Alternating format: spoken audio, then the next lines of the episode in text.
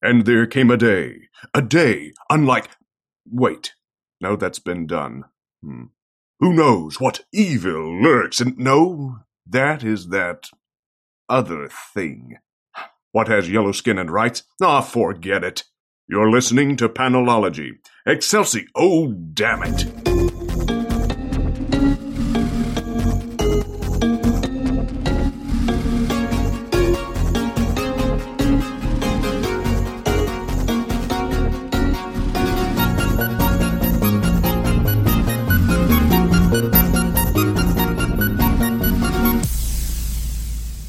Welcome to episode 148 of Panelology. I'm Alex. I'm Brian. And I'm Megan. Hey, everybody. How's it going? Not too bad. It's good. 148 episodes. That's pretty damn good. Yeah, and like You guys- we've only missed one week ever. Are you guys going to do something big for 150?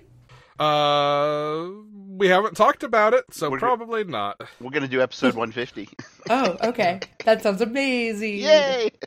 Maybe we'll buy slightly nicer alcohol to drink. Oh, Ooh, that, that's there what you we go. should do. Yes. Do mimosas. I was thinking Japanese whiskey. I mean, okay. That doesn't go with orange juice, but okay. Orange Um, juice. Is that a requirement? No, I just figure it's morning. If you put orange juice in your alcohol, then it's a little less weird that you're drinking alcohol in the morning. Eh, I just replaced the espresso from my espresso and coke with whiskey. That makes sense. Yeah, There you go. it's an es- it's a it's an espresso and coke. Hold the espresso. There you Yeah. go. Spam, spam, Uh, spam, spam, eggs and spam. Hold the spam, right? Yeah. we'll have a podcast and hookers and blow actually hold the podcast. We'll do it Sterling Archer Oh, style. jeez. Oh, Oh, let's God. talk about comics. Comics. We do that. Yeah. Okie dokie. Let's talk about Avengers No Road Home number 2, also known as the one without vampires this week. Yes. Just to be clear. Yeah. we were getting show notes ready, and Meg had sent Avengers, so I assumed Vanilla Avengers, and we were talking through what we were going to talk about, and I mentioned vampires, and she's like, uh, wait a minute. I didn't realize there were multiple Avenger issues this week. I mean, one of them seems kind of dark and brooding, but I don't think they were vampire. Yeah. Yeah. So we are fighting the gods, and we are narrated by Hawkeye. What did you Indeed. guys think? Yes. I love the use of Greek mythos in this. Me too. I always. That's a I'm, lot of no, I'm fun. just a sucker for Greek mythology, so that's Same. fair. Um, Same. But Nyx, who is the goddess of night, uh, shows Brian, up. we don't say her name. Okay. That was also my D&D character that recently got killed, so RIP. So Bizarro am saying not Nyx. Yeah. it was also the name of the first Ixnay? comic series that Laura Kinney showed up in. ah, there you go. Yeah. I Uh, did not know that. All right. But she shows up and just destroys the Greek god. Oh yeah. It's beautiful too. Uh, now it's not her by herself. She has her, her Children. children with her, and uh, there's a little there's a little description in the back of who they are, which was kind of cool. Um, Oh, I missed that. I got to go look that up. yeah, so there's the twins, uh, uh, Apat and Dolos, which are deceit and trickery, and um, they're twins. And I love the description of these two. So they're both basically li- the go- gods of lies, right? Uh, but one is like malevolent, deceitful, purposeful, knowing lies, and the other is like ignorant lies. Like you tell lies because you truly believe it, but you're just not right about stuff. Um, and it's like, ooh, that's uh, um. Well, okay. To be fair, I'm just I just looked at this. So it says Nyx, the mother of night, is almost Ixnay. vampiric in appearance. So maybe that was the, your confusion there, Max. No, I just literally I know, didn't know that there I'm was sorry. two Avengers this week. Uh, and then uh, they, we have Hypnos, who is obviously sleep. Um, and he is he is drawn like a Greek warrior with like the mask and the. It's very very cool looking. Um, like like think a Greek warrior in a Greek play. Yeah. Yeah. Yeah. Um, and then oh gosh, Oesis, I suppose is how you pronounce that. Who is I mean, it mi- sounds who is Greek. misery? Um, and uh, basically think um instant clinical depression. I was about to say, is that Yeah. the one that makes everybody say that they're worthless? yes. Yep. Okay. Yeah. Uh, and yeah, like I said, they chew through the gods, and then the Avengers come after them, and uh, they don't fare much better. No, they do not. No. Nope. She taunts them. so much. And did Scarlet Witch lose her eyesight? Yes. That's what it sounds like, yeah. Which is better Okay. than what they maybe had set up as the alternative. Yeah, I thought she might be dead. Yeah. but then Yeah. it was like I can't see, and I was like, well, at least you're alive. Yeah, okay. yeah, the end of issue one, you basically see Nyx like reaching through her, and you see two of her fingers coming Yeah. out of her eyes from the back. Yeah, That that would blind someone. and so yeah, so uh, which her being the goddess of darkness, that makes you know of night, that makes sense. That Yeah. blinding is Yeah. a yeah. So, do we think that Hawkeye at the end of this is in reality, or is he being duped by, say, trickery? Oh well, he's totally being I don't duped. Yeah, that's not real. Well, given how angry his uh, com- companion seems, I mean, uh, to be fair, but- his companion is always angry. Exactly. this is very true.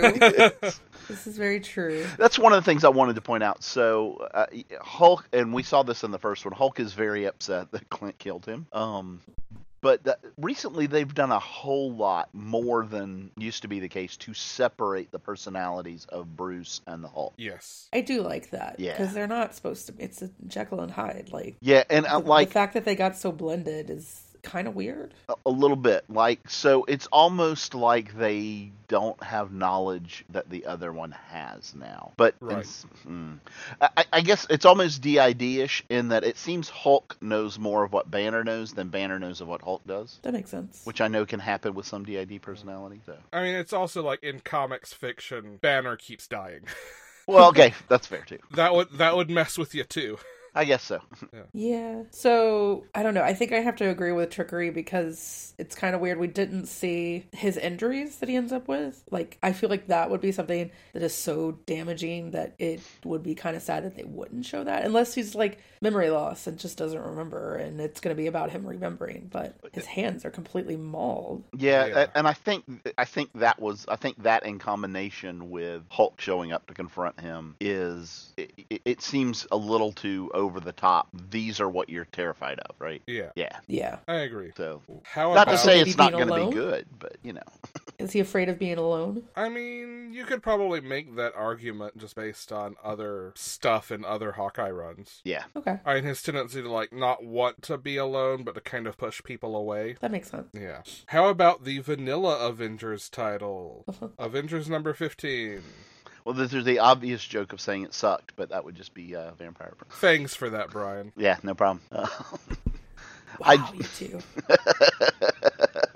Sorry, we played D and D last night, and it's pretty much nothing but that for two and a Yeah. half I was about hours. to say, is your entire D and D game just like puns, Ye- like your DM being I- like, "Come on, guys, I Yes. would like to move." I mean, Alex- At one point, we summoned the monster that we were supposed to be tracking down simply by standing in one spot and making puns so long that Shannon was ready to kill us. Yeah, that, she was like, "Okay, uh, is a you, you good find the DM. monster just because I can't deal with you guys just standing here doing this anymore." I, Yeah, I really to like be, your DM. And to be, Alex does worship the god of puns, so oh no, yes, Yeah. like in character or actual and Alex? and care. Well, probably both, Both. to be honest with you. Bless. Yeah. All right. So Avengers. Oh, I mean, yes, we can that. we can review the plot of our D and D game, but we're supposed to be talking about Avengers. Right, right, right, right. Um, uh, you know who I really like in this issue and in this run Dracula? right now? Dracula. Yes. Yeah. He is fantastic. He is just so n- not giving any fucks at this point. Yeah. I want to Um, know more about him and Howard Stark hanging Uh, out. okay, there is that. I do want to know about that. Um, but l- so he is. Last issue, we had him surrendering himself to uh, the Soviet government, the Russian government. Um, and we find out now they have him like you know spread eagle, locked up, arms in big encased things, you know, muzzled almost. Uh, basically as locked down as you can think of getting someone, right? Um, Right. And yet he still, just because of his presence, causes a riot in the prison and there were very like it's a good. distraction so he can escape and he's like no he like he doesn't even try he's like no i told you i'm not going anywhere i need your protection yeah Yeah. It's also not a great day for Robbie Reyes in this. no no it's not he kind of got uh, uh mm, i guess you Corrupted? could say yeah I, I was gonna say you could kind of say woke at the end but maybe it's like anti-woke at the Yeah. end of last issue. He's he's been like had his power he's he's had his powers like usurped by these vampire hunting vampires who want to take over and he's got a little bit of control but basically he's so overpowered that he just kind of has to do what they tell him to and go with it or they'll like use ancient magic to shut him down. Yeah. Uh, you know what this issue did have, Alec? Brian's quote of the week. Brian's quote of the week. Yep, it sure does. Um, Quote, Is that the earliest the quote has showed up? so um the the general uh is uh actually I guess he's what colonel uh is the is the, his title what whatever it is um shadow colonel there you go uh but he has on his shoulder a cutting from a creature that he ran into at one point so on his Yes. shoulder he has boy thing which was a cutting from man thing um and he says uh Time to lock and load, boy thing. I grew him from a trimming I stole off a swamp monster in the Everglades. If you want to wage a war on vampires, you need a good supply of wooden stakes, which he generously provides. yeah. I liked that a lot. yes. So he has a cutting from man thing that literally just provides him an endless supply of wooden stakes to hunt vampires with. That is just perfect. I love it. Yeah. All right. What else on Avengers? Um, so I, I do find it interesting how, and I think this is going to be something like longer term, that, that- how they're creating these, you know, the, the Winter Guard in Russia and Yeah. these different groups that, you know, different nations are kind of setting up these different groups of heroes. Mhm. I think that's going to come to a boil at some point in some way. Well, we know a little bit about when it will at least start to Okay. War of the Realms Yeah. Yeah. because part of part of the setup for War of the Realms is that like each of the 10 realms Mm-hmm. gets a different geographic part of Earth. So you're going to Ah. end up with like I think Jotunheim has Florida. Did you say Florida? Yes. Okay. Yeah. Are we saying Florida is a region all its own? I Kinda think like Jason California. Aaron is saying that. Yes. All right. Um, I'm just, uh, uh, I mean, let's let's face it. So basically, you take nice, lovely, sunny, beachy Florida and put it in Jotunheim. Great, great, thanks. Yeah. Um, but that's what we're seeing with like, and we haven't talked about May solicitations yet. We might do that next week probably. But like, we see in the May solicitations a bunch of like, I think they're one shots mostly that are these different teams around the world fighting whatever realm has set up in their backyards. So Interesting. I've got to think some of this will be there. Now I also have to assume that like probably Aaron will stick on Avengers after War of the Realms, and there will be more like direct confrontation between Avengers teams after that Yeah. and other countries' Avengers teams. But Assuming they're left, yeah. yeah, Oh, Yeah. Um, I don't. I doubt that this is just in service of that, but I do think that that's going to be the first place we see it come to a head. All right. Yeah. Very cool. All right, Doctor Strange, number eleven. Uh, um, can I tell you how much I like Doctor Strange's supporting cast? You may. Okay, I really like Doctor Strange's supporting cast. How much? Um, let's see. Uh, I'm trying to think of some some jokey way of saying that the, you know they get all of the ancient ones' powers and are like po- more powerful than Strange at some point, but I don't know how to make that joke. So Oh, that. okay. Okay. so not so much how much as much as what happens in the issue. Got it. Yeah. Well, no, I, I, I liked them before what happened in this issue, but yeah, I guess you could say Wong is growing on me. How's that? wow, I did it! I did it! Alex hung his head. Oh no. Oh no. that means Brian's in charge now, right? No, No. no, you wouldn't know. Neither of us wants that. Neither of us want that. I, Uh, I don't so much tip my hat to you as much as hang my head to you. There you go, Brian. Uh, thank you. Thank you.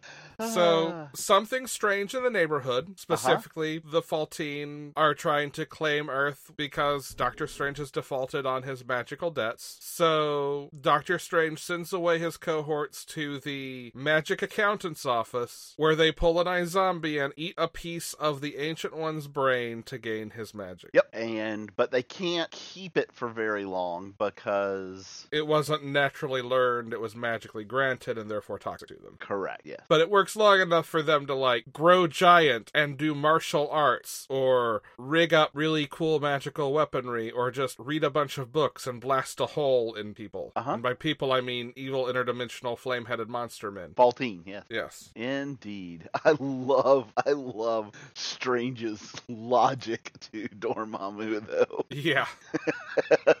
he's like he's like Dormammu's like, yeah, they're all you know, all the other Faltine are beneath me, and while they're here distracted, I'm going to go conquer their realm completely and ble- this, that, and the other. Da, da. And Strange is like, well, you know, you did forget one thing, and that's that uh, you keep saying they're beneath you and that you're their superior, but they're conquering Earth, and you've never been able to do that. Yeah. Hey, if Stephen Strange gets anything, it's how to appeal to someone's hubris. Amen. Yeah. Yeah. Personally, while I'm very excited for this whole Doctor Strange Herald of Galactus thing that comes up next, I do need a backup that is the Ancient One and Zelma traveling together. I, I, you know what? I was thinking the ex- when that happened, I was thinking the exact same thing. I was like, I want this story. Yeah, I think that would So- be an excellent backup for an arc. Yeah, at so least. just uh, the quick synopsis. Zelma at the end of this leaves with. So th- they all lose their knowledge that they gained from the Ancient One, which means that he gets it back. And Zelma at the end of this agrees to travel with the Ancient One to chronicle and write down all of his knowledge, basically, create a library of his knowledge. yeah, Yes. it's very cool. Which is, I want, I, I I want like a f- little five issue series of that. Yeah. Please. Hey, Meg, Yes. what did you think of Guardians of the Galaxy number two? I was thoroughly amused by this. At first, when I looked at it, I was like, "Ugh, I don't know. This is not my Guardian of the Galaxy. There's no rocket. 'Cause I read this before I read uh, Avengers. Oh yeah, I was like, how is this going to be funny? It's been a long time since I've read anything Guardian of the Galaxy. I mean, even like with Infinity War, I didn't, I still haven't finished it technically. Mm. I forgot that Groot actually talks, which is always wonderful. Um, and that Frank Castle is now a part of the uh, Guardians of the Galaxy. I thoroughly enjoy that. The like, Groot- I'm the so Groot- here for this team. cosmic Ghost Rider scene is my favorite part of this book. Oh, definitely. yeah, That Um, is a good fight. right there with Peter's. Who are you again? I'm Frank Castle. I'm a Herald of Galactus, and I'm uh, uh, a Ghost Rider. And and uh, Peter's like, yeah, Something alternate that tracks. universe. I hate all three of those. I hate all three of those. yeah. I also thoroughly enjoyed him uh, drunk dialing his ex. Yes. Like, why not? And Poor like Kitty. I, I was very much a fan of Peter Quill and Kitty Pride. I'll be honest, I enjoyed seeing that Really? because yeah, I'm like the one person. Well, most mostly, I, and I will say, uh, uh, of her choices, he is the better Peter. Yes, Yes. I don't That's know, fair. Peter Quill or Peter Parker. Oh, okay. Well, I was thinking of the two Peters that she's been involved in in her life. Wasn't I was she gonna say, involved? wait, Kitty dated Peter Parker? Did she? Was it? I don't maybe know. Th- maybe that was just the Ultimate Universe. Maybe that was there. I thought at one point she had dated. Maybe it was Ultimate Kitty Pride dated Peter Okay. Parker. Maybe that is what I'm thinking of. Not to say Kitty gets around, and I'm impressed. I can't keep. Yeah. Um. But no, I I liked Peter and Kitty. I thought they were fun. I enjoyed Kitty's romp through space with the Guardians of the Galaxy. Well, I'm glad someone did. Yeah. Um. I get why it didn't work, but I enjoyed it.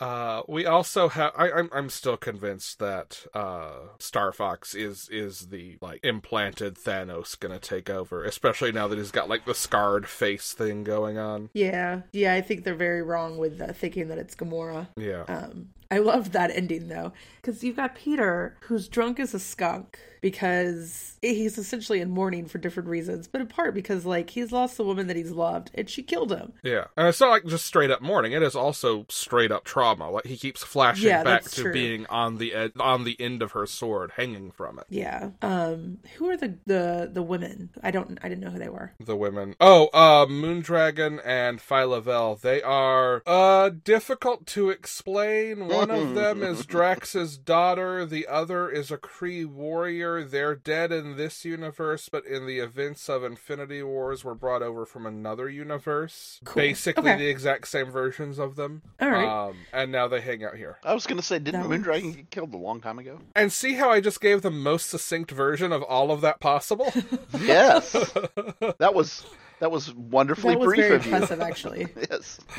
Uh, yes, she she died in I believe the Abnetton Landing run. That was like twenty or two thousand seven, two thousand eight, somewhere in there. Yeah. Like yeah. Okay. Okay. I was gonna Yeah. say like 10, 12, 14 years ago. Yeah. I mean, I That it- explains. it's it's the run that when they announced the movie was the most recent run that I could buy a complete arc of on sale on Comixology. Okay, that makes a lot of sense. Yeah, um, it's a fun run too, but neither Yeah. here nor or there. But no, I Mm. Yeah. dig this. And the other thing we we learn in this issue is that really we kind of have two teams of Guardians of the Galaxy. We've got the Quill Squad, which is not even all going in a single direction, and which Quill refuses Right. to lead. And then we have the Star Fox Squad, which is basically Team Let's Go Kill Gamora. Yep, sounds about right. And nobody knows where the Black Order took Thanos' body. No, which is probably going to pop up again soon. I'm sure. Yeah. it looks like some animated puppet. Yeah. It's not a big deal. It's just Thanos' body. You know, whatever. He doesn't need it anymore, right? No. That's the point. No, Ah, yeah.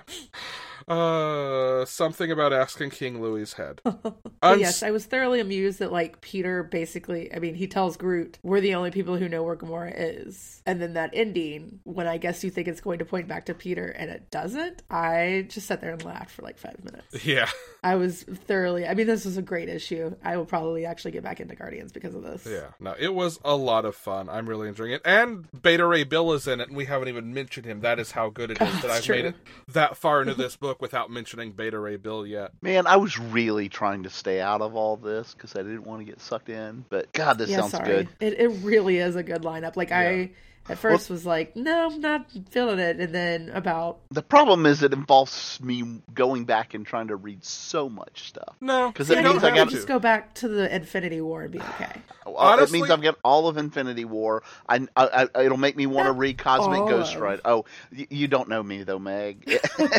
no, it has to be all of it then. I Yeah, know, I but mean- I'm, I'm talking about ev- you know to other people who are listening, going, "This sounds fun." You don't be a Brian. It's okay. You don't have to be a Brian. Real yeah, talk- please real- don't be a Brian. Yes. Real talk. Just start at Guardians of Galaxy number one. It tells you everything you need to know. This is true. if you are a Brian, you will want to read The Last Volume of Guardians of Galaxy, Infinity. Uh, what was the lead up to Infinity Wars? uh, the Road to Infinity War. Or something? No. no. The Infinity Watch? Countdown. Infinity Watch. Infinity Countdown. Countdown. that's what it Yeah, was. Yeah. Infinity Wars, uh, the Thanos miniseries or the Thanos arc that Kate's wrote, the Cosmic Ghost Rider run. If you want to know I how need to Beta finish Ray Cosmic Bill, Ghost Rider. if you want to know how Beta Ray Bill got here, then you'll want to read Death of the Inhumans. Which that I did read, but Um, there's also a Thanos one shot that was part of See? Infinity Wars. this this is why I was trying to stay out of this. I Or mean, I you get could just that, get number but one. You could just be me who just read number one and two and half of Infinity Wars and be okay. But Speaking also, I do of, want to go back and read Cosmic See? Ghost Rider because See? I forgot how much I did enjoy that, Yeah. and I was waiting for the trade, and then it totally dropped off my radar. yeah. All right. Anything else on Guardians of the Galaxy? Good, good book. Read it. We all like it. Yep. Even Brian, who doesn't want to like the idea of it and have to read it, likes it begrudgingly. yep. Without Yep. having read it. Unstoppable Wasp number five. Or thank you, Jeremy Whitley, for making me first thing cry on a Saturday morning. Oh my Hmm. word. Uh, see, I heard this one was might cause tears. I did not want to get. Mm-mm. Oh, it's so good. Plus, I'm man. behind. I'm just behind. I haven't read any of Okay. this the current run yet. Okay. Uh, Yeah. It's definitely worth catching up on. so I, I, I, Oh, definitely. I pulled I'm just this waiting for the going. trade. Oh yeah, this is great. I always get my I can always get my quote of the week from Unstoppable Wasp. Oh no, no, can't do that this week. No, you could have, Brian. Okay, You could have that one enough. panel, the one panel with Bobby and uh, uh, Janet, where Yes. Bobby makes fun of her pointy shoulders, and Janet's like, "Mm, "You don't get to talk, bell sleeves." that's oh bless. true. That is true. Um, so issue four. Okay, look, I know we always sing the praises of Unstoppable Wasp because it is the best comic on shelves right now, but this is something completely different. Yes. The last issue introduces kind of an idea that was teased a little bit very early on, uh, in in Nadia's first appearances in Avengers and a little bit in Unstoppable Wasp's first volume. But the idea that she is a Hank's daughter and that bipolar disorder can be can run Gen- through family. Mhm. And in four, you see her have her first manic episode. And oh no. this issue Oh, no. is this issue actually starts off with a confrontation between her friends trying to stop her and get her to accept help and her refusing it Oh no. and fighting them, like physically fighting them over it. Uh, and by the end of the issue, it does resolve and she does accept help. Like, I'll just go ahead and say that up front. Yeah. How Okay. it gets there is, I think, way more important than just Oh that yeah. um there are some like i i guess straight up content warning for this issue. We talked about a couple of weeks ago an issue of Uncanny X Men that had enough like serious and and like well presented thoughts of self harm in it that there was a phone number for the National Suicide Prevention Hotline in the back matter. Same thing with this issue. Um, at one point Nadia is literally talked off a ledge or talked down from a ledge. Um, Yeah. and there is same thing in the back of this. There is contact information for the National Suicide Prevention Hotline. Like, it's done very well. It's done very respectfully, but it is heavy and it is a lot that is not normally necessarily what you see in superhero comics. That's fair. Agreed. But it's so good and it's done so so well. All right. Anything else on Unstoppable Wasp? Brian, I assume you also thought this was good. Oh my god, yeah, this was this was heart wrenching. I tell you what, specifically when she's talking to Nadia and she talks about how, uh, you know, how well she reveals about herself that her brother committed Yes. suicide and that she wakes up every morning thinking could i have done something different and so it really shows how it uh, can affect the other people in your life and she mentioned something about uh, viv and vision and ironheart and miss marvel and hulk and nova and mockingbird and oh lord jarvis and when she said that i was like oh damn that just that just stabbed me man Yeah. that was hard but like some of the like some of them are obvious but I, it's easy to forget jarvis in nadia's life and how important that relationship is yeah, but i love it so it much really is. Yeah. yeah Um no, this is just fantastic. agreed Is it the end of a run or end of a trade? I guess. my Hopefully guess it's the is end of a that run. this my guess is that this is probably where the trade will end um it's not the end of the run we know we're at least getting through number 10 uh because Okay. that's been solicited it is nadia's birthday party and bucky barnes shows up and that doesn't go great um but That's always fun. uh, yeah it would not it, it, this would it would not shock me that this unless the next issue is just a single complete standalone something else Yeah, and I don't remember would- what. yeah but Good. I'm here's excited to get the next one. Here's the thing about Unstoppable Wasp, and it's one of a handful of books at Marvel that this is true for. Uh, others being like Squirrel Girl and to some degree Miss Marvel, although that does do pretty well in single issues, and Moon Girl and Devil Dinosaur. There's like a segment of their of their books that come out that don't really sell in single issues, but sell very well, especially at like book fairs. yeah That makes sense. Um, You're actually seeing all of those titles get reprinted in like slightly undersized trades that have, say, 12 issues or so at a time, specifically to like be sold at book fairs and in more traditional bookstores that kids might wander into and see them. Um, so some of these, I mean, these these few books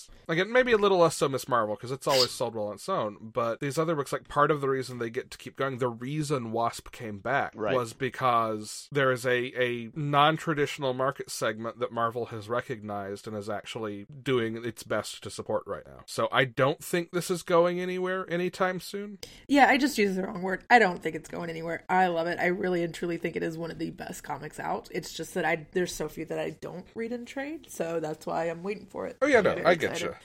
Yeah. By the way, uh, it may the next issue may actually be part of the trade because the next issue is recovery, so it may Okay. be part of like a, Okay. the same arc of yeah. Yeah. Um. Hey, both of you, Mm-hmm. tell me Yes. about Age of X Men: The Amazing Nightcrawler number one. Okay, so I have no idea like what this is post because it seems like X Men Utopia. It is. Yeah, But basically. I, but I picked it up because Shauna McGuire wrote it, and basically anything that she puts out, I'm going to pick up, There you whether go. it be book, novella, or comic. So, so we kind of talked about the setup of this. So coming out of uh, the the Uncanny X Men book, X Man basically put all of the X Men in this utopia universe that we're not sure where it exists. If maybe we we think probably Legions inside Legion's head. Okay, Probably. Somewhere. interesting. right? Um, but there are like six miniseries that spin out of this. Okay. And they all kind of deal with a little bit different uh, subject or, or focus, at least. And this is specifically in this universe. Kurt, who has always been hunted and ostracized and, you know, kind of hated by people because of his appearance, is celebrated as like the world's biggest movie star. Right. Yeah. Now, are multiple people writing Nightcrawler? Because I saw a weird tweet, but I didn't give it much thought because I was I didn't have the comics yet. That maybe someone else wrote issue two of this. Not important right now, but I don't I am curious how they're gonna how Think they're doing so? this. I Um, I think I thought the teams were kind of set for the Yeah, my each under- of the each of the run uh, the As- different miniseries. as far as I know, each miniseries has a consistent team. Now, Nightcrawler does show up in multiple books. Yeah, Maybe that's what it was. Like that I was reading. Nightcrawler is also in the Marvelous X Men, which is Mhm. sort of like the central, like he's a central figure in this whole story. Okay. Um, and that's kind of, I think, the the tentpole book for this because that's sort of Okay. what ties into each of these and and connects everything else. I think that's where like the main story of this event is. Okay. Well, yeah, it was great. It's a very, uh, you know, he's the most loved man in the you know, world and only does good. And, you know, there's a contest to have for his fans to have dinner with him, and a girl's crying because she didn't win. And so he brings her back with him. It's, it's ridiculously sweet, and I loved it so much. I love Mm-hmm. Kurt. Kurt's one of my favorites. that's what I was gonna say. I think one Yeah. of the things that's kind of cool about this is even though you know this world has changed and and a lot of these characters are I don't want to say they're different, but they're they're they're altered versions of themselves somewhat. Yeah. Right. Kurt is pa- possibly more. Maybe that's why he's such a central figure. Maybe more than the rest of them. He is exactly who he always has been. It's just the world recognizes him and treats him differently for it than Hmm. they do in the other world, in the real world, whatever you want to call it. Kurt's the one who, in all of this, is actually getting what he deserves, Yes, exactly. Exactly. Yeah. which is why it's going to be tragic when it And, goes uh, away. Yeah. I know. That's why, like, it's leading up. There's a big kiss at the end. I mean, it, it really is like a. You can just feel that something bad is about to happen. But at the same time, like, he's starting to accept that, like, maybe it's okay to lean into this and, like, that everything's okay. And it's like. Well, except one of the things, probably something you don't have the context for is it's No, not at not, is in this world, no relationships are allowed. Yeah, it's Like, the giver. Okay. like not friendships, not That explains the whole uh, Yes. bigotry towards the sisters. Co- the cuckoos yes Yeah. so because obviously the cuckoos are a hive mind right and Right. normally they are always the- all of them are all at least three of them are always together well there's two in this one and Right. people are like bad mouthing them because they quote flaunt their familial relationship Right. but there's really no way to separate the cuckoos right Yeah. so and then there's the scene of them asleep with like the the extra pillow and the picture of three. so Yeah, I'm that very was- curious Well, what's going to happen. I'm there. thinking that's got to be their s- one of their sis, you know, one of the sisters is removed and Right. probably. So we know from the kind of intro book to this that um, if you are caught in a relationship, you're kind of reprogrammed a couple of times. But if it continues long enough, like Bishop, for instance, has uh, ha- has developed relationships uh, more than once, you are basically sent away to the equivalent of like prison. And one of the one of the mini series for this is dealing with that group. So no, utopia is perfect. Ah, yeah, yeah. Utopias are always bad. Yeah. So what we get out of this though, and where Kurt feels like he's quote failing, is he develops his feelings and ends up having a relationship with Megan, who is his co-star in all of these movies. Yeah. Yeah. I do love the two panels where she like shrinks back down to normal size. Oh, that was so. That was Like so, she's this like very photoshopped movie star model, big breasts, you know, the curves, everything. And of course, like she's perfectly fine and attractive as herself, but like the two panels next to each other I had to laugh. Yeah, because one of Megan's abilities is to shapeshift, right? Right. So yeah, she goes back to her regular, you know, a, uh, unaltered form. I guess is the best Yeah. Yeah. Yeah, which, like you said, she's still beautiful. It's just that she feels that she has to enhance that for the movie. Hollywood sucks. Yeah, No matter if exactly. it's utopia, Hollywood still sucks. All right. Anything else on Nightcrawler? Uh, I'm no, good. Batman number 65. no, no, no, no, no. Uh, so this is part three of uh, the The what price. is it, The price. Yeah. Yes. Um, man, I, I, I like every issue of this. I just feel worse and worse for Claire. I know, right? Yeah. Like clearly, this is like one of the most dramatic cases of psychological abuse that has happened. And also, Yeah. she really should have been at Sanctuary. Y- a- a- yes. I mean, Yeah. obviously not because of what happened at Sanctuary, but not knowing that, like, Batman should have put her there and not Arkham.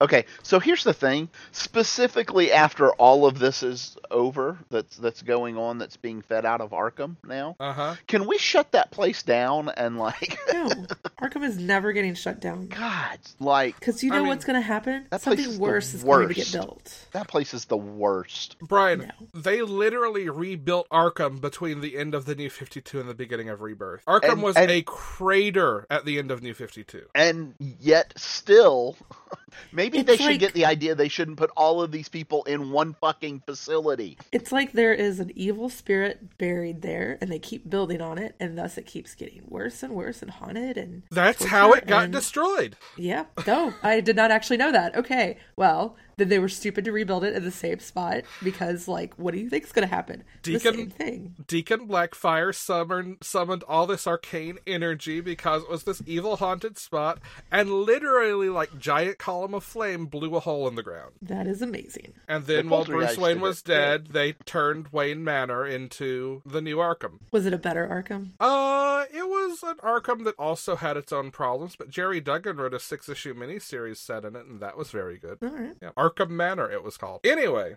uh, Batman 65. So, yeah, there's a lot going on here. So did you go back and read the first two parts of this for this week? No, Or I you did just- not. Nope. Okay, I was I curious. how, totally uh, went in. I mean, it's fine. Like, I don't need it explained. I think it makes sense enough on its own that I can Yeah. draw context clues. Um, that poor woman, though. Yeah, I, this got hard to read in spots. yeah, yeah, it did very much so. so essentially, they uh, Claire leaves and goes to Central City, and Flash and Batman chase her, chase her Yes. down there, Right. Um, trying to stop her slash help her, but she's gonna have none of it at this point because she's too far gone. And at the end, things go bad, I guess, go get worse even. Hmm, I mean, unless I it mean- actually works, I don't think it did. I don't think it did. I don't think it did either. And she has to go through the trauma of like watching her brother die again. Like that. Yeah. That's a lot. Well, who knows how many clones of him she's seen die at this point either. That's Yeah, I'm ge- I'm getting a real Ben Riley feeling here. Yeah. Yeah. not only it, it's he's like melting like that's not like a oh my heart stopped excuse me and like fall over that is like a very painful looking and just it's so much Yeah, the venom burns him up from the inside. Yes. yeah Yeah. Uh, and then at so basically at the end she injects herself with it, and uh, next week we'll find out how that finishes. And I'm not hopeful for her. I mean, we know she survives though, because we know that she and Duke end up together. Well, oh that's right in one possible future, yeah. Come on, it's the future. Who knows how set that is? No, I mean that relative to this story, I think is set. That was teasing I the think it is entire too, end but- game of King's Run. yeah That's fair. Yeah. That's fair. back when catwoman um did not marry batman there was like a shot with bane and all these people was she part of that group Yes. Yes. okay okay Yes, she is being, and that's hence the importance of Venom in this. She Okay. is being played by Bane. okay i figured as much but i just Yeah. wanted to make sure i was getting that Bane and Thomas Wayne from the Flashpoint universe. Correct. Yes. Yeah. Yeah, yeah. cool High level number one. Brian. Uh, yeah, this is a new book from Vertigo. Um, let me find it real quick. Here it is. Um, so, but just before we start, um, I just want to say this book is gorgeous. this is the same art team, uh, Barnaby Baginda, Baginda and Romulo Fajardo Jr., I believe, Uh huh. who did It is. Omega Men with Tom King. Yeah, okay and it's it's gorgeous. It's beautiful. And we we get the we- we get introduced very very early to uh, our character thirteen, who is um, basically think um, Ray from uh, uh, Return. of- What is it? Uh, uh, oh star wars yes, from Star Wars. okay um, and where she is a scrounger who goes and collects things and delivers things and you know gets scrap back and that kind of thing. Um, and we we learn a bit about this world in this one, and we learn a bit about Thirteen, who is very much a loner. I mean, she has associates and a few what you might call friends, but she definitely is on her own. Um, and then we get a introduction, uh, kind of a, a like a little one page blurb about it, and then at the end, very much the setup for what this story is going to uh, be about, And what which is that pride? essentially there is a kind of this wasteland that they live in and then to the north there is a place called high level which is a city um, where there are different rumors about high level which are some of them are it is a place where everything is organized everybody is fed and you know lives happy but it's all very um, ordered and structured and you're not allowed to you're not allowed a lot of freedoms to do what you want and you're all they're all fighting and uh, i don't want to say fighting they're all striving towards what they call ascension which is to go to this supposedly paradise city in the clouds um, but nobody knows if it's really 100% for real and obviously you know you lose your freedom the other some of the other rumors are that basically the people there are you know in drab uniforms and they basically work like slaves and et cetera et cetera and i would imagine it's probably somewhere in between Yeah. um, I'm thinking it's more like uh, I- I'm thinking what we end up with is something more like working for a corporation where you know they're all in cubicles and that kind of stuff. But yeah, they do have food and they do have you know subsistence and they don't have to hunt and sh- and you know fight to survive. Um, so there's that. I think it's also very telling that the the first kind of story we get is her remembering meeting a person who wants some uh, a traveler who wants some water, which is pretty scarce in this world. It's got a lot of value. Um, and she gives him some water for a book that he says in the old world used to be of critical importance. Like whole people followed their whole lives based on this book, et cetera, et cetera. It, it very clearly we find out it's the Bible, right? um, and she is dismissive of it of why would you want to be told how to live your life right very anarchist free kind of attitude but there's other people who want that in their life right they want that structure they want that order they don't want to have to figure out what they should be doing um, and so high level kind of gets set up as if not following specifically that that kind of structure like that's what they're uh, Yeah. the, the template, so to speak, I guess. Yeah. Yeah. Mostly I like this because I like the character 13. Yeah. I would say that Hmm. that's that's by far the biggest appeal of this to me so far. Cool. Alright. It is also gorgeous. Yeah. Yeah. Speaking of books in which people in dystopian societies who take contracts have to transport children from point A to point B, Sharky the Bounty Hunter, number one. Yeah. Brian, you did not read this, but Meg, you did, Uh-uh. right? I did, yes. I tend to grab anything Image puts out number one. So when I walked into the comic shop on Wednesday, the uh, manager there says to me, "If you like Lobo, you should read Sharky," which I think is probably the most apt direct line recommendation. Interesting. Okay. Maybe a little less 90s extreme than Lobo, but I think that's probably a pretty fair one to one. So to be fair, when you say like Lobo, do you mean like reading about Lobo or actually like Lobo himself? Because ain't nobody likes Lobo. I mean, Lobo likes Lobo. okay, that is that is definitely true. I mean, that is a hard sell if that's the case. Uh, likes reading about Lobo. Oh, okay, good. Okay, Yeah. that makes Okay. that makes it much more sellable. Yes. Yeah. Um, and this is Mark Miller and all of that. Yeah, I did not realize that when I picked it up. Yeah. I was like, oh, this makes a little bit more sense. Yeah. yeah. I uh I I enjoyed this fight. I think this is sometimes books are surprising and not what you expect them to be, and sometimes Yeah. books are exactly what you expect them to be but do that in a very polished way. This is that second thing to me. This is exactly what you would Yeah. expect about grungy space bounty hunter who drives an old ice cream truck. I did like the ice cream truck. Yeah. Like if you're gonna have a spaceship, make it an old ice cream truck. That sounds Agreed. great. Yeah. Uh, Uh, only if you can somehow convince me in a very subtle way without directly doing it that it, it is the ice cream truck from Ice Cream Man. That would be. Oh, I'm glad That you would went even there because better. I was thinking about making that connection too.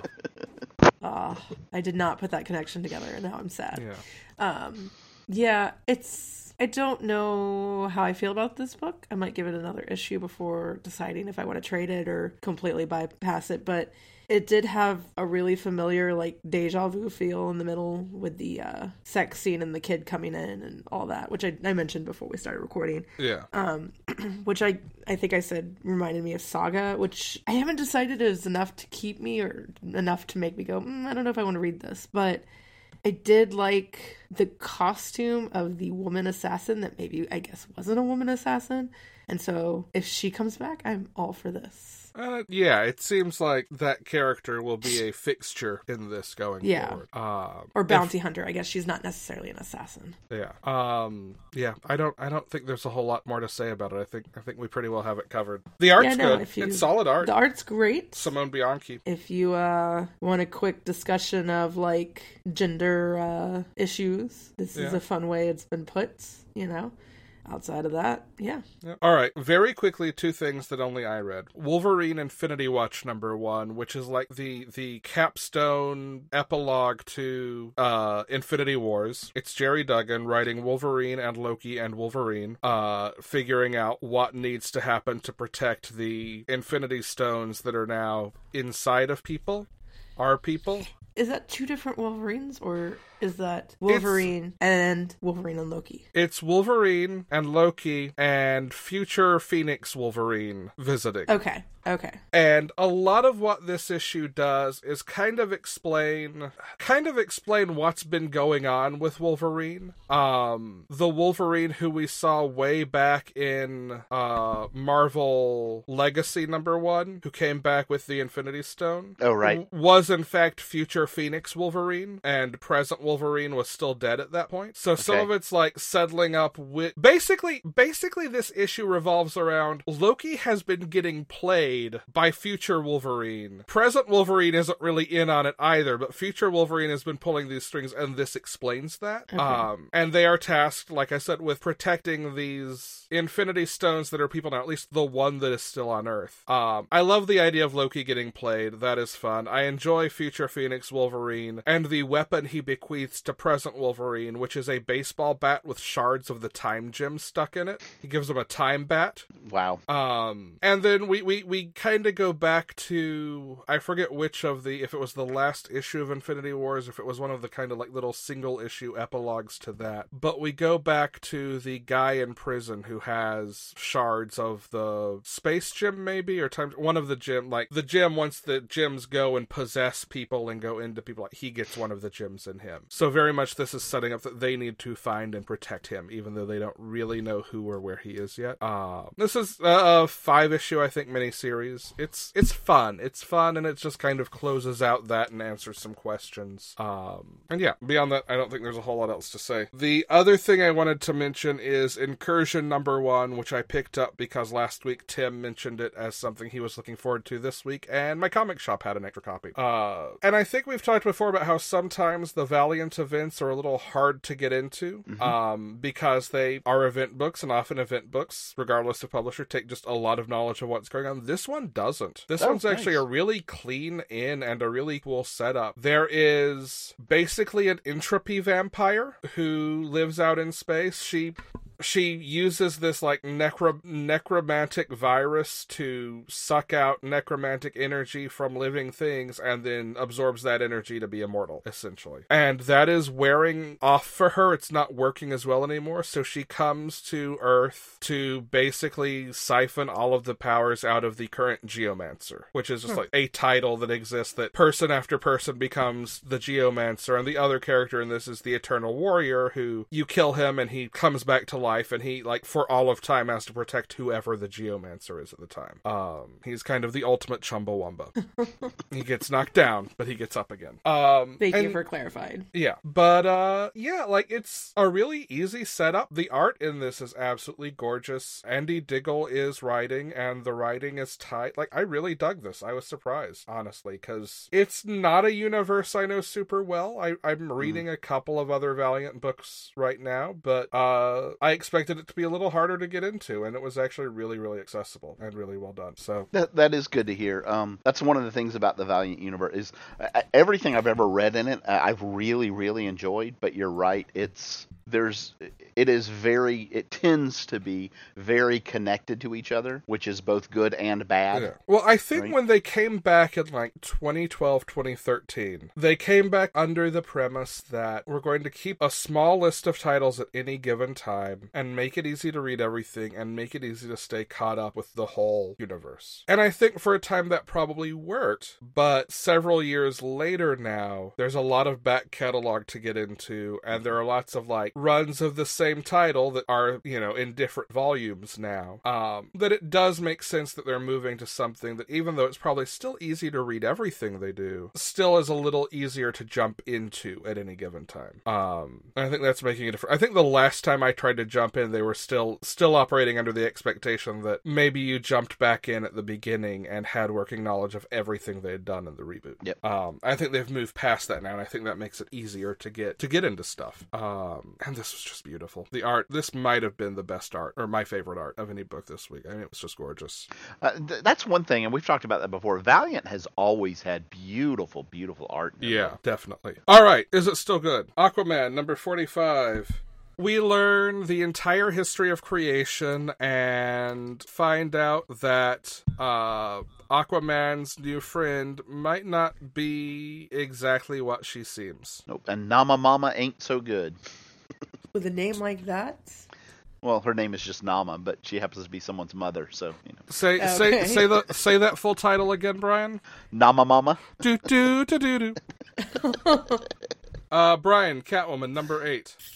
Um, so Selena goes on a job for Penguin, and surprise, surprise, uh, he's not very appreciative when she finishes it for him. Brian, Justin League, Justice League, Justin League number 18. Tell me about the League of Justins. Actually, this would be the Legion of. This is uh, one of the, our Legion of Doom issues. What does Um, Justin Thoreau up into this one?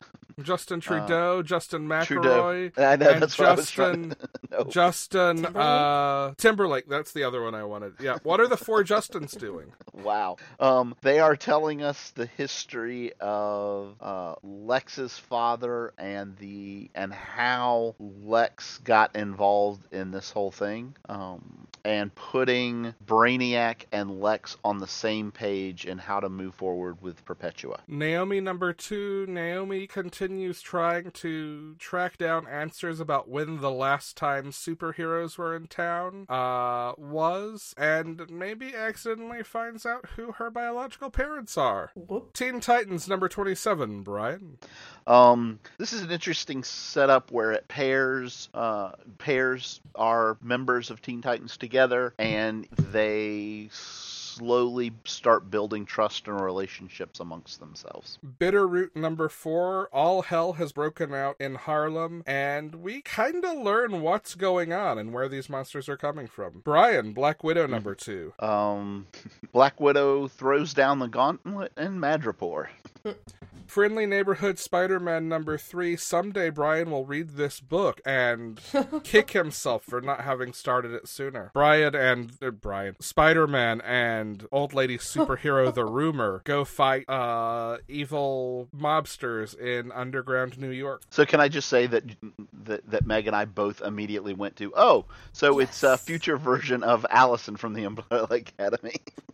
Look, Can we I can just talk. like take the rest of the episode to talk about Aiden Gallagher and how amazing he is, and how everybody just needed to watch Umbrella Academy for him. Like that's that that show is so good. I am Let's get through 5 I'm- more books and we can talk about Umbrella All right. Academy. fair enough. Okay. let's do it. Love Romance is number one. I grabbed because I saw Gail Simone's name was on this, and I thought it was like Marvel doing what DC's been doing with like holiday anthologies. It is not that. This is part of the Marvel's 80th anniversary. Let's do single issue one shots of old titles, maybe to preserve the trademark. Uh, so there are no superheroes in this. This is four short, like five page stories about like, weird science, robots, and ghosts and love, and it's actually really cute and good. Um, Miles Morales, Spider Man number three, Miles and Rhino and Captain America save a bunch of kids. Shuri number five, Shuri and Iron Man fight a black hole. Ooh. Uncanny X Men number 12, Brian. Um, Scott and Logan stage a prison break. Scott participates in a great deal of self loathing, and W- Logan participates in a great deal of Cyclops loathing. So, Oh, for the first and- time in years, they agree Wait. on something. And, and magic. and magic. Uh, Venom number 11. We learn that the symbiote has been gaslighting Venom for the entire time they, or, well, specifically Eddie for the entire time they've known each other. And maybe Eddie doesn't have cancer, but does have something else. All right, I'm setting a timer for 10 minutes. Let's talk about Umbrella Academy. Ugh. okay. For the first time, we're talking about a TV show on this. Um, We're not going to Damn. spoil major stuff. I've only seen three episodes, and I will immediately end the call in the episode if I hear spoilers. So No worries. don't worry, listeners at home. So, if you are looking at this and worried that it is a lot like the Haunting of Hill House remake, because I don't know if either of you watched that, Nope. but it's another family dysfunctional, a lot of like angst and buildup on their problems. It is, but it is also not. So, give it a shot because I've seen a lot of people that are hesitant because of that reason. It's Yeah. the superhero So- version of that. Exactly. Yeah. Less ghosts, more superheroes. at some point, and I don't remember where it was in this, and it's not like plot wise or anything like that that it reminds me of. I think it's more in execution and, and how I like each episode. It reminded me a lot of season one of Heroes. Interesting. I think that's fair. I mean, you've got a lot of similar elements in terms of like time travel and prophecy and characters coming together in ways. Obviously, because they're family, they're like closer at the starting point geographically and they all know each other already. But you Yes. do have some similar moving parts. I, I- Uh, and I, I think that's what it was. And I, like I said, I think it's in in how the story is told. A lot Yeah. of it, yeah. Um, I love the comic this is based on. The only reason I have watched as little of this as I have is because of how busy I've been and just I'm not built to binge in the first place. Yeah. as But much as I keep pushing. the I mean, basically from the beginning I knew this was going to be my jam. There's like a little prologue where you see their dad find all of them, their their adopted father. But Right. then the introduction to them as adults is a series of scenes on the moon and in fights and in all of that. And no, I didn't say, hey, Siri, bite me. Stop it, you stupid piece of shit technology. Thank you. She's Um, coming for you again. Uh oh. Yeah. Um, I saw the light come on and I caught her this time. You can't get me again. uh all of all of this introductory stuff goes on to Ellen Page playing a violin medley of Phantom of the Opera. Yes, that is. And I would say amazingly that well is the done. most me shit ever. But then the first big fight sequence is to They Might Be Giants. Yep. Yep. It sure is. um, can I say how ridiculously good the soundtrack to this show is? It is. Uh, it is it is amazing. so good. It is also very well cast. I love Yeah. that they uh, decided to diversify the siblings Uh huh. because I am Yes. only in the first issue of the actual comic because I just remembered that I have it on Comixology. Um, and so I love that like number two is Latin American of some sort. Uh, number three is biracial, and then it's what number six is Asian. So Mm-hmm. Yes. it's I had to go through my head who was each number. Sorry, and uh, and then Vanya, of course, is supposed to be Russian, but Yeah. um, and yeah, it's it's so well done. Yeah. And Almost like, like- I went in this only loving Ellen Page. She might be my like not least favorite character in here, but it's like In some ways, she's the most predictable character. yeah, Well, Yeah. she is, Yeah. her entire character is is thematically wrapped up in being ordinary, and Right. when you are the Yes. ordinary one against a cast of what the rest of this cast is, like it is hard to steal a seat. yeah. Meanwhile, if you are a time traveling child, Oh my god, it is Seriously. easy to steal every scene you are in ever. Yeah, it is pretty amazing. much. I looked up Aidan Gallagher's like um filmology and or discology. I don't remember what it's called. Anyways, um Filmography. He's a character in a Disney, not Disney, Nickelodeon show, which I haven't watched Nickelodeon in thankfully like five to ten years now because SpongeBob. I'm not a SpongeBob person. I think I'm like the only person on the planet, but that killed me. Um, so I can just imagine like how kooky and ridiculous he's supposed to be. And if I had known him that way, I would have been so hesitant to see him in this role of a 58 year old man in a 13 year old body. And he does it so well. Yeah. Like, there's never a point where I'm like, and even when he's playing a 13 year old, it is still different. I wonder how did much so well. Nickelodeon's going to let him say fuck from now on. Probably not much at all. I don't know, but all I can think of is is I, at some point I thought of Mike stuck in a 13 year old body. and it just Yep. I yeah, did that too. is exactly being totally holy honest. shit. Yeah. um go Oh, that just works stepping too back for well. just a second can i say how ridiculously good ellen page is at at making vanya ordinary Yes. Yes. Yes. I mean, yeah. and that's just like she.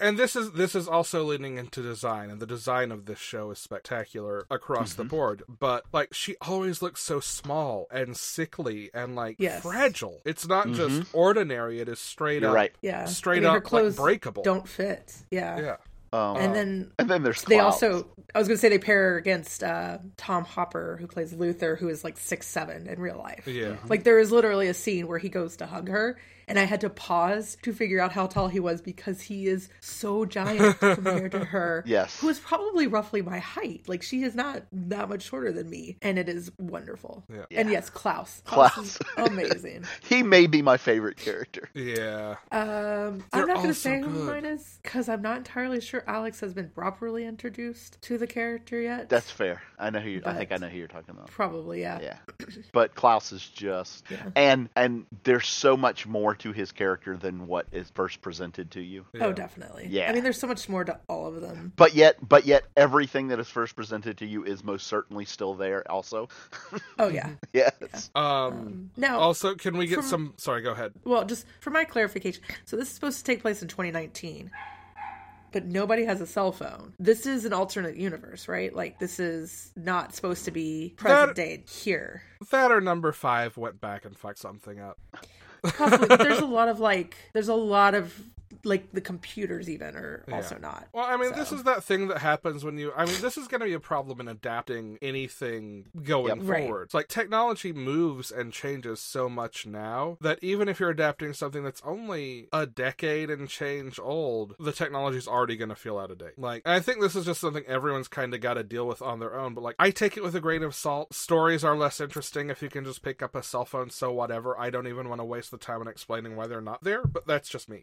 It's just it is very jarring for characters to be using payphones and corded phones. Like it's not like Sure. I get not wanting to date something with technology of today, but it is very very jarring that like you specifically said in the first episode, 1989, these kids were born. Yeah. And now it's 2019, which also was a lot of me like this came out right around my birthday and me going, "Oh, I'm no longer 30. I'm now 31. Thanks." um, and they're on corded phones that are against or on a wall or have to find a payphone or old crappy computers. So I want to get some Pogo appreciation going on. Can we just quickly acknowledge our mutual love of Pogo that I am sure is there because he's Pogo?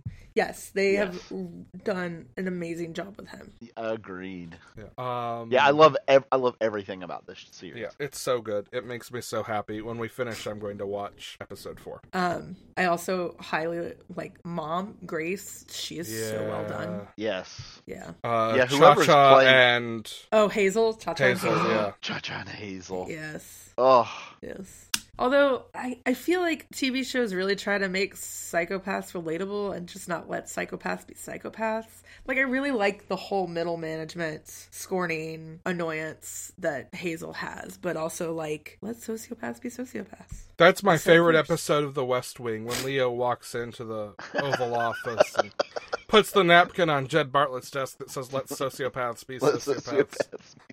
You know, whatever. oh All right. my. That is our 10 minutes. We did it. We talked about a TV show that has to do with comics for once. It took 148 episodes, but it's worth it. All right. Next week's books. Next week's books to read. There. Next week's books to read.